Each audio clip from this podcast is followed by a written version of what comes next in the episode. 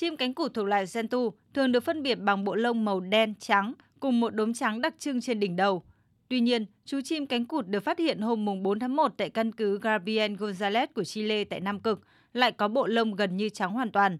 Theo bác sĩ thú y Diego Paneloza, chim cánh cụt khiếm khuyết toàn sắc đôi khi được gọi là chim cánh cụt mang chứng bạch cầu, có mức độ hình thành sắc tố bị suy giảm nhưng được tách biệt so với loài bạch tạng vì mắt chúng có màu sắc.